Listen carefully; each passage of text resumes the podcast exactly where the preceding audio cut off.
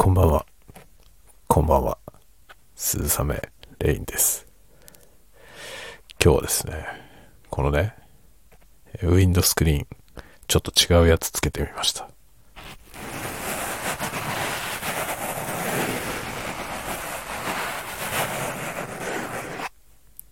どうですか？どうですかってこともないけどね。あのね、あの、純正のね、やつは、なんかね、えーファーのやつなんですよ。ふわふわのね。で、今日はですね、全然違うマイク用の、あの、スポンジの、マイクスポンジをね、つけてみた。いや、もうね、楽しいですね。あ、そうそう、今日はですね、あの、いろいろなお知らせ。いろんな、まあ大したお知らせじゃないですけど、いろんなお知らせですね。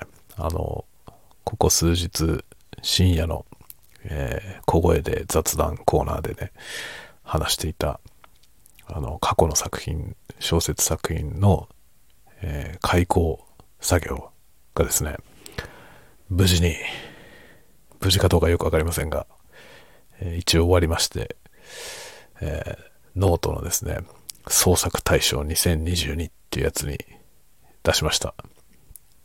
まあ、正直、あの、全然ね、賞を取ろうと思ってないというか、取れると思ってないです。てかそもそもね、終わりまで読んでもらえないんじゃないっていう気がしている。普通はね、あの、長い作品の小説のね、あの、公募、いわゆる、えー、なんでしょうね、文芸誌とかのね、で、えー中長編の募集がされることありますけど、そういうところではですね、必ず公害っていうのをつけるようになってるんですよね。まあ、公害っていうのはあらすじですね。それをね、必ず書けよってことになってます。で、それは、あの、まあ、自分自身がね、作者本人が、えーちゃんとプロットを理解しているかっていうことを、えー確認するためのものであるという歌い文句になってますが、えー同時にですね、え読まずしてね、本編を読まずしてどういう話なのか、え分かった上で読むと。まあだから分かった上で読むので、まあ、序盤がね、まあ、上調であったとしても、えー例えばそこの後、その後どうなるのかってことが口外に書いてありますので、まあ、もしそこが気になるという人がいればね、えーそこまで読んでくれるかもしれない。まあ逆に、あの、こういうストーリーなのに、そのね、あの、序盤がこんな上調ではダメだって言って、えー序盤でもう読まなくなるかもしれないというような、そういうあれなんですけど、今回のノートの、えー創作対象はですね、字数に制限がないですね。ないのに、えー口外をつけろという話もなく、ということはですね、まあ頭から読んでいくと。っ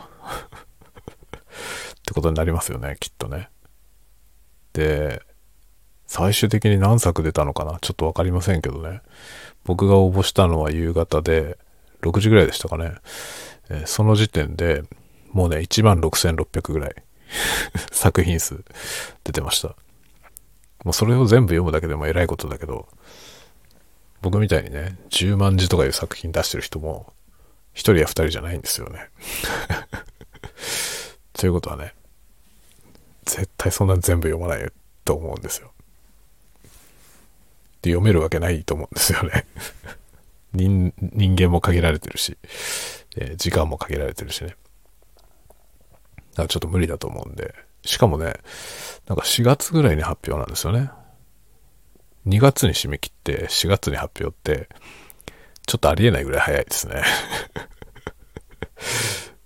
他のその公募でね、10万字クラスのものを募集している公募作のコンテストとかっていうのは、普通半年ぐらいかかりますね、審査に。で、しかも応募してくる作品数も、えー今回のやつのだいたい4分の1から5分の1ぐらい。作品数がね、数が。で、そこへちゃんと下読みチームとかも、え用意して読むということをやるわけですね。その一般に文芸誌の公募っていうのはね。って考えるとね、ノートのやつどう考えても全部の作品を全部は絶対読まないですね。読めるはずないですよね。なので、僕のやつみたいな長いやつは多分、ね終わりまでは読んでくれないですね。で、ってなってくるとね、戦えないだろうっていうね、気がしています。まあ僕の作品は本当ね、そのヒロインなかなか出てこない問題があるので、でそれはね、だいぶ改善ししましたよ。しましたよ。しましたが、それでも遅い。それでもね、なかなか出てこない。っていうかね、そのヒロインが出てきた後ね、あの、急展開したいんだよね。だからね、まあ、パンパンパンパンっていくっていうね、そのヒロインが出てきた後がテンポが良くなるっていう風にしたいので、どうしてもね、その、まあ、そこに行くまでのもたつきをね、その主人公のもたつきを描きたいしね。ってなるとやっぱね、前半半分くらいまでは一人でいさせたいなっていう感じがあるんですよね。まあ、ボーイミーツガールでね、そのミーツガールしちゃった後、ボーイの方はかなりこう、あの、なんて言うんですかね、目が開かれちゃうんですよね。まあ、こういうのってね、あの、もしかしたら、女子の方はね、リアリティがないって感じるかもしれませんが、まあ、男子にとってはですね、めっちゃリアリティあるんですよね。本当にね、たった一人の女子のね、その、との出会いがね、もうなんか人生を大きく変えてしまうとかいうことは、特に思春期の場合ね、大いにあると、っていうことなんですよね。今回の作品はね、あの、主人公はまあ一応14歳っていう設定であります。まあみんなね、14歳ぐらいはね、ほんのちょっとしたことで、しかも、まあ、ほとんど一目惚れみたいな ことでね、またった一人の、まあ、女子に対してですね、こう、その人がいただけで、急に別人みたいになってしまうみたいなことはね、大いにあると思いますね。例えばね、の碇し碇シンジ君ね、エヴァンゲリオンの碇シンジ君14歳ですね。彼もね、彼はへ、へたれでしょ？最初ヘタレだったじゃない？でね、彼はね、最初の第1話でね、えーエヴァンゲリオン初号機に乗りますけど、まあ、もうぐったぐだあった上で乗りますけど、結局ね、綾波レイに出会ったから乗ったわけですよね。あそこに、ね、綾波レイがいて、しかも、あの、傷ついた綾波レイがいてね。それでまあ、逃げちゃダメだってことになったわけですよね。であそこにレイがいなかったら、シンジ君はヘタレのままだった可能性があります。エヴァンゲリオンすごいところはね、あの、第1話で綾波レイと出会うでしょその後さ、アスカが来日しますよね。で、あの男はね、新しい女が登場するたびに、えー違う男になっていきますよね。いいんですか？あの主人公はあんなんで。えーいいと思いますけどね。で、まあ最終的にね、あの、旧劇場版とかね、見てると、え、結局、ミサトさんだったの？みたいなね。とこあるじゃない？何なんですかね、あの、怒り新宿はね、ちょっと納得いかない部分が多々ありますよね。そこ行くとアムロとかね、アムロレイ、ガンダムのね、アムロは14歳ですね。えーアムロは、まあ、幼馴染でね、フラウボーっていうのがいますよね。で、フラウのことは別に、全く、えー恋仲でも何でもないですね。フラウの方は結構気があるっぽいですけどね。えー結局のところ、アムロは、まあフラウには全然、えー目もくれなかった感じがありますね。結局、えーアムロはどこで奮起するのかっていうとね、あの、マチルダさんですよね。あの黒い3年生のところで出てくる、あの、マチルダさんですね。マチルダさんに、えー、憧れて奮起するわけですけれども。まあ、マチルダさんすぐ死んじゃってね。戦死してしまうわけですね。だからなんだろう、不遇ですよね、アムロは。で、その後、まあ、ララーですか。ララーが登場して、トラウマみたいになっちゃいますよね。なんというかね、気の毒ですよね。だシンジ君と比べてね、なんでシンジ君とアムロを比べるのかよくわかりませんけども 比べてね、なんかいろいろ、あの、不遇な人ですよ、アムロは。何の話だろう、これ。そんなことはいいんだけどさ、あの、そうそう、リアリティの話だよね。あの、まあ、僕が書いた作品もですね、ボーイ・ミーツ・ガールでね、最初のバージョンでは、あのガールが2人だったんで、えー、まあ、あまりよろしくない ちょっとシンジ君になりかけたんでね、ちょっと危ないと思って、えー、結局、その1人目は出さないことにしましたが。で、それによってその出さないことにしたことによってね、その子の出てくるエピソードを全部カットしたわけですよね 全部カットして、そしたらね、半分ぐらいなくなって。で、でもエピソード的にというか、え、ちょっと残したい部分もあって、なので、まあ、その、その人物が出てこないけど、場面だけは残して、全く別のことが起こるみたいなことやったりとかですね。もうあっちこっち辻褄合わなくて もう徹底的に直すという感じ。で、しかもなんかクライマックス弱かったんで、クライマックスもね、えー、描き直し、えー、途中にしか出てこなかったライバルを最後にも出し、みたいな、えー、なんかこのね、深夜の小声雑談で何回かにわたって喋ってたようなね、その問題点、全部直しました。もうほんとね、全部直しました。ちょっと褒めてほしい。頑張ったよ、僕は。めっちゃ頑張りました。で、えー、10万、最終的にね、10万4600何何十字ぐらいありました。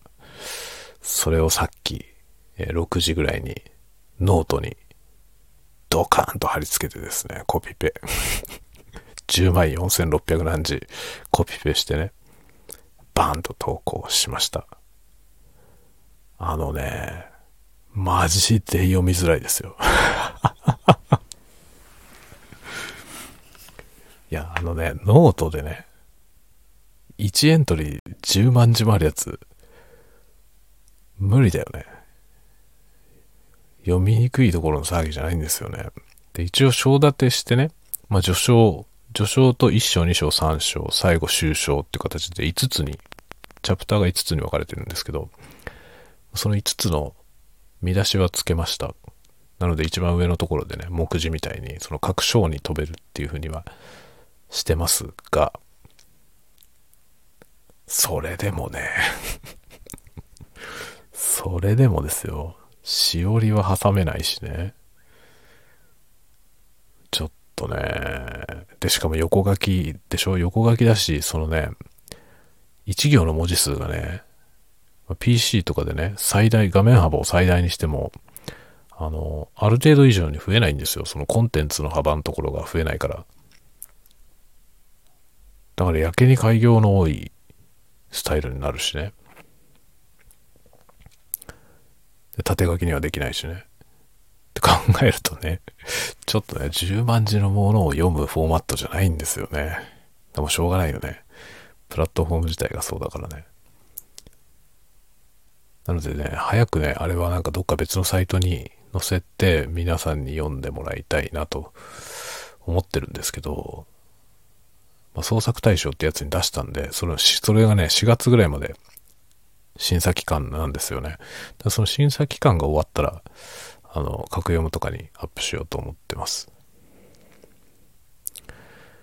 まあ、とりあえずね、ここ数日頑張っていったやつは、一応終わりましたよ。それなりになんかね、うん、それなりに納得して終わった。自分では。ただまあ、突っ込みどころはね、ありますね。うん。突っ込みどころはなくはない。だけどまあ、突っ込みどころはあるけど、あのね、あえて残してある。ということにしておこう。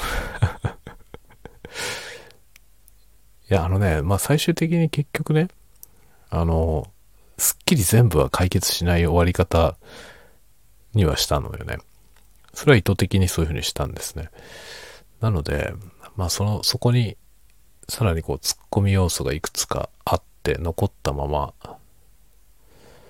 じゃあ結局真相は何だったのっていうのが残ったままになった方が面白いかなっていう思いがあって、そのようにしています。まあね、うん。まあ、いい機会だったんでね。タグつけるだけで出せるし、出しましたけど。まあね。まあ何にも引っかかんないだろうね。と思うな。うん、あれはね、全然なんかノートっていうサイトで求められてるような作品じゃないと思う。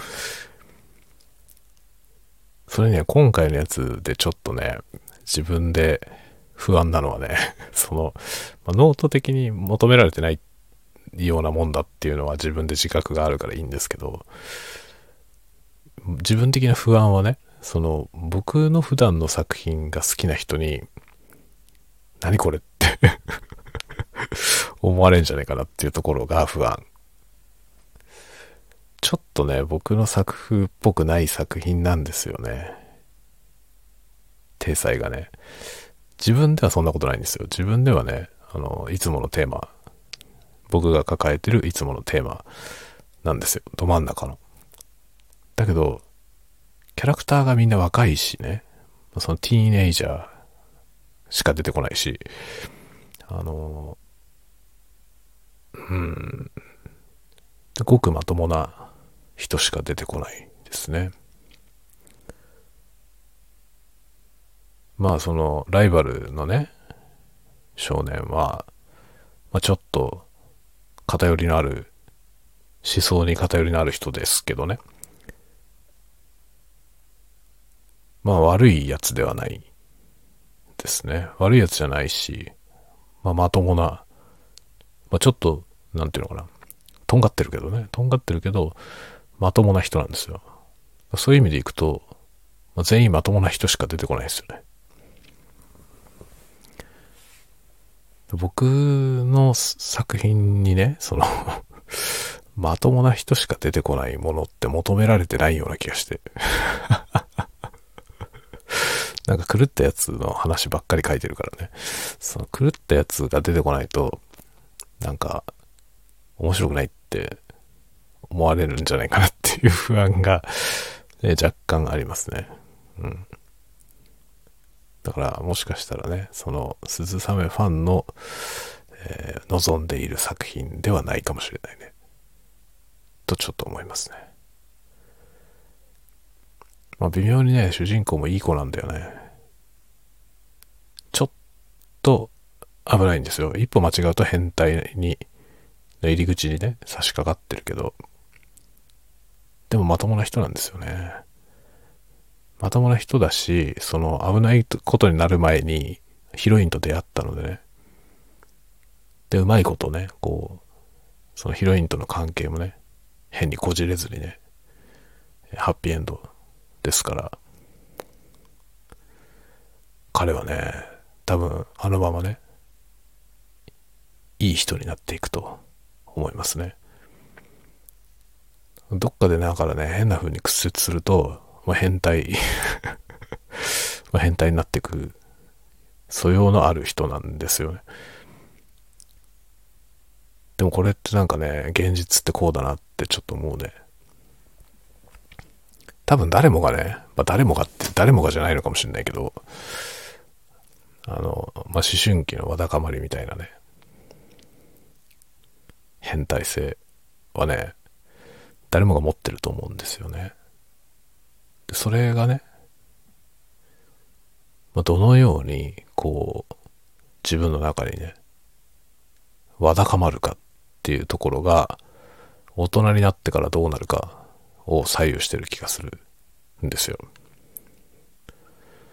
だからまあ14、15歳の時に、どういう風になるかということですよね。まあ、異性との関係をね、どのように気づくことができるか。だから彼はね、うまくいったわけですよね。いいタイミングで、えー、いいことであってね。で、そのことまあいい関係になったからね。彼は多分変態にならないで済むんですよ。これ何の話だろうね、これ。何の話だろう。こう、変態の話になってきましたけどね。そう、それをね、彼のような人が、その、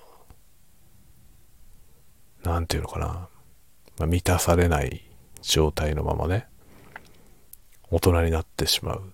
まあ、要するに、大人になってしまうまでにまだ何年もあるじゃない。その何年もの間、えー、屈折した 屈折した変態性を磨き続けてしまうことになって、でも大人になるとね、今度はそれを、あの、うまい具合にこう発散できなくなってしまってですね、えー、どんどん歪んだ状態で、内側に溜まっていくという こういう図式はね、実際あるような気がしますね。で、僕が普段書いている作品は、そっち側のものが多いですね。そのわだかまったまま大人になった人たちが、えー、よりどんどん変な方向へ行ってですね、あの、いろんないびつな歪んだところにね、落っこっていくという。そしてある一つね、変な方向へそれが発露してですね、取り返しのつかないことに なるという話が多いですよね。そう。だその、そのね、でも、その、その、の、そのような、えー、なんていうのかな。変態性のね、邦画のようなもの。まあ、要は目ですよね。種、種から目になるという、その邦画のようなものは、誰もが抱えているんではないかと。まあ、誰もがっていうと多分言い過ぎなんだけど、でも限りなく誰もがに近いぐらいみんな持ってるじゃないかなと思ってるんですよね、僕はね。それがまあどの、どのように鬱屈していくかっていうところがね、まあ、その後のその、えー、よじれ具合を左右すると。いや、だからね、あの、僕の知人でね、人生における悩みは、悩みの8割はね、持てれば解決するって言った人がいるんですけど、あながち間違ってないんじゃないかと思いますね。まあ、彼はね、半ばギャグで言ってるんですよ。大真面目にね、言ってるわけじゃなくて、半ばギャグで言ってるんですけど、僕は割とね、大真面目に、それは真理なんじゃないかなと思いますね。意外とね、そのモテないということによって、変なことになってる大人っていっぱいいるような気がするんですよね。まあ僕もそうですけど。僕もモテないからさ、その、そモテないということによってね、変、変な風になっていく、そのね、おかしな変態性を育んでしまう人っていうのはね、結構いるような気がするよね。だそのね、あの、今回の作品は本当ね、その、あの、少年が持っている変態性の方がみたいなものが書かれてますね。僕はそこが気に入ってる、自分では。僕はそこが気に入ってる、本当に。それをすごいうまく書けてると自分で思うんだよね。本当に種ですね。今回の作品にはその種しか書かれてないから、あの、で、彼はそれがね、あの、芽吹く前に、ちゃんと、まあいいヒロインと出会ってね、まあ、実にいい子なんですよね、これヒロインがまたね。だからもう彼はね、大丈夫です。その抱えていた変態性は発露しないまま、ちゃんと大人になっていきますね。ただね、若いじゃない ま14歳にしてね、その、まあ、運命の相手みたいな人に出会ってしまって、まあ、14歳にして、その相手とね、まあ、なんというか相思相愛みたいなことになったわけですね。ちょっと早すぎるんだよね。だれるじゃない。だれるでしょどんなに相思相愛でもね。14歳です、まだ。ね。二十歳までの段階で、二十歳になった時点でね、もう6年も一緒にいるっていうことになりますよね。それはもう倦怠期フライドチキンですよね。どうするのっていう感じですね。その倦怠期からの、えー、どうなっていくのか。これ何の話だろうね。全然夢のない話になってきたけど。あのね、ライトノベル的、ね、ティーネイジ、えボーイミーツガールですよ。を書いたはずなのに、なぜか彼らのですね、その遠い未来のね、倦怠期の話をしてますけども。だからどっちかというとね、僕はそっちを描いてる方が似合ってる気がするよね。その、まあ、今回はね、結構自分では若い子のね、みずみずしい話しかけたと思ってますし、まあ、雪町もそうだけど、雪町フォトグラフもね、あの、10代の女の子を描いて、うん、割とみずみずしいと自分では思う 世界を描いてるんだけど、どうしてもやっぱりね、その自分の中にはね、その後どうなったのか、その10代を過ごしたあの子たちがね、まあ、20歳になり、25歳になり、30になりってなった時にどうなっていくのかっていうことの方が興味あるんですよね。だそういう意味でいくと今回のね、まあ、シオンズゲートって作品ですけど、そのシオンズゲートの2人がね、あの後どうなるのか。まあ、彼らはね、あの、まあ、遠い未来の世界のお話ですけども、遠い未来のね、まあ、ある、ある時点でのアダムとイブみたいな ことになっちゃったわけですけど、そういう話好きなのよね。そのなんか運命的なものに、こう、流されてね。成り行きでこう、すごく重要なつがいになってしまうという。でも本人たちは、お互いに、ね、好きな相手だから、まあいいわけですよ。それはもう、あの、喜んでね、喜んで引き受けようという、そういう話なんだけど、今はそれでいいんだけど、その先の世の中どうなるのっていう ことがね、すごい興味ある。だから14歳ぐらいだとね、14歳ぐらいでその大好きな相手とかっていうとね、もうなんか、一生を捧げてもいいぐらい思うじゃない。一生ってものが分かってないからさ。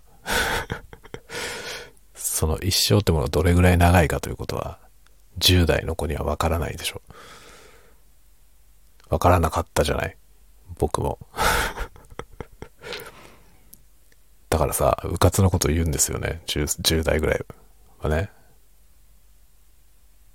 で、そのうかつのこと言っちゃったことの責任を取らなきゃいけない、その、えー、ひたすら現実になっていくそのね、未来。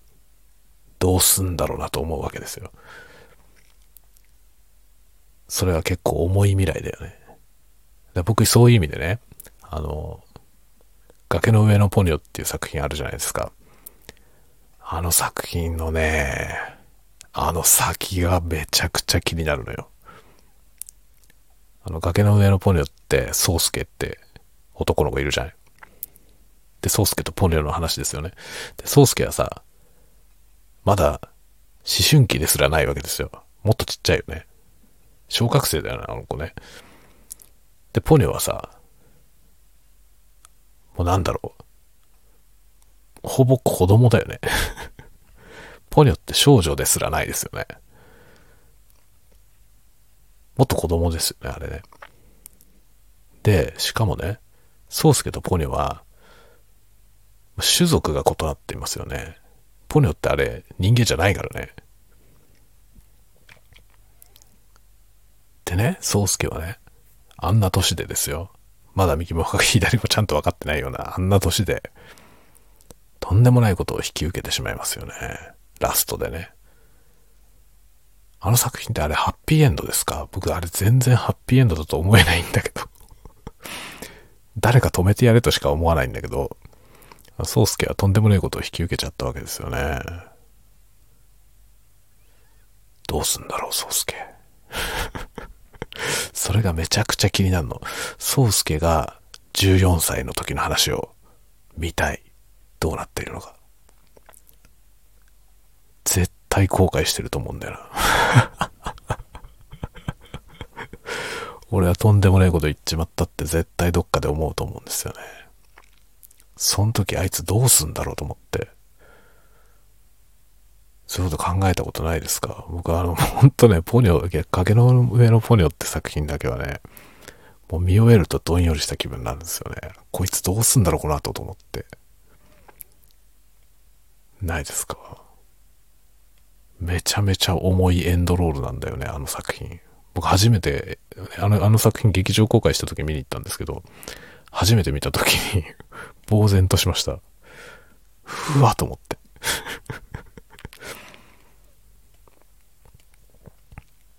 宮崎監督のアニメって、なんだろうな。割とね、こう、希望に満ちたラストの作品が多いと思うんですよね。まあ、いろんなことがちゃんと解決して着地したりとか、えー、前向きに進んでいけるようなラストが多いと思うんですけど、ポニョだけはね、ええー、って感じなのよ。宗介大丈夫っていうさ、その周りにいる大人は、あれ止めてやった方が良かったんじゃないのって、未だに思う。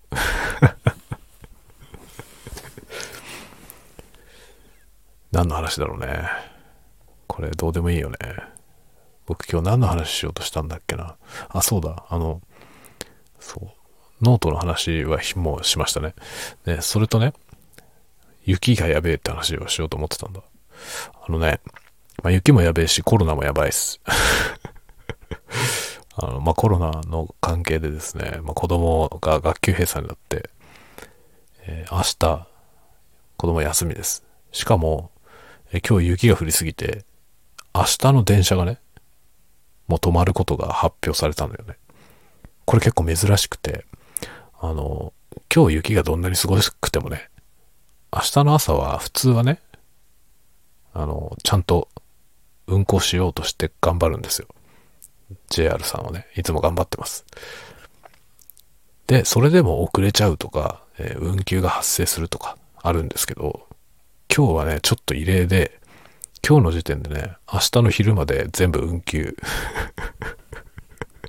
明日は朝から除雪するんだって。朝から除雪するから、ちょっと昼までは無理っすみたいなことがね、前の晩にもう発表されてます。まあ、っていうか今日のね、今日もずっと運休です。走ってない、全く。だ多分今日除雪もできてない。こんなことね、ないよ、過去に。今年は本当にやばいと思う。雪が。てかもううちの前とかもやばくて、もう、人も歩けないぐらいすごいんですよね。なんか膝の上ぐらいまであるんですよ。大人の。大人の膝上ぐらいまで雪が積もってて。今日なんかもうね、多分みんなね、こんな日に家から出るもんじゃねえっつって誰も出てないと思うんだよね。だから、車ほとんど走ってなくて、で、車が走んないから、雪踏み固められなくてね、なんかふわふわの雪がね、膝の上まであんのよ。だ車なんかとても走れないし、もうね、明日の、明日の混乱はね、避けられないと思う。いや、ひどいことになってきましたよ。本当に。学級閉鎖も来たし。僕は仕事だけどね。電車が止まったから奥さんは休みでね。えーまあ、コロナのあれで学級閉鎖で子供も休みでね。僕は仕事。僕は仕事だし、あさって、しあさってか、水曜日ね、人間ドック受けに行くので、ああ、明日、明後日あたりは人間ドックの準備をしなきゃいけないというね、めんどくさいですね。めんどくさいですね。というようなね、ことでございました。まあ、はい、ということでまあ、小説は一段落したし、今日はね、映画のコラムのやつも今、さっき書き上げたんで、えー、明日からまた通常運転かな。ちょっと動画作んなきゃね。動画作ります、明日。何やろうかな。なんかいろいろね、やりたいことはいっぱいあるけど、えー、なんかやっていこうと思います。はい。というわけで、今日はこの辺で終わりにしようかな。何の話したか全然わかんないけどね。どうでもいいような話をしてると思います。思いつくままに喋ってるから 無責任極まりないコンテンツですけどね。はい、というわけで、こんなところに投げっぱなしで終わろうかな という感じですね。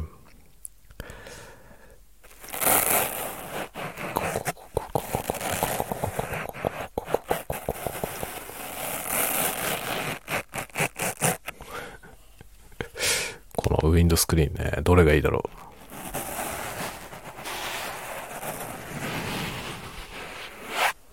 どっちがいいですか？前のやつと。どっちも嫌だっていう人が多そうだけど。まあ ASMR もね、研究していきます。それはもう YouTube の方でやるんで。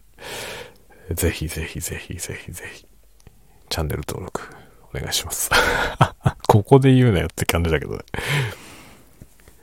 まあチャンネル登録、YouTube のチャンネル登録も、スタンド FM のフォローもぜひお願いします。まあ楽しいものを作っていこうと思いますんでね。そのうち YouTube でもね、雑談の、雑談ライブみたいなの、なんかね、雑談ライブやってほしいっていう人いたんで、ちょっと頑張って登録者を増やしてね、実現したいなと思ってます。では、ではではでは、また、皆さんも雪に埋まらないように どうですかね？雪国の人どれぐらい聞いてるかわかりませんが、今日あたりはなんか北陸の方も相当まずいことになってるみたいなんで、皆さん本当にね、雪侮れませんので、えー、雪降る地域にお住まいの方はぜひ気をつけてください。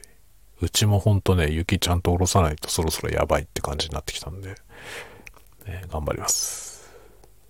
ではでは、おやすみなさい。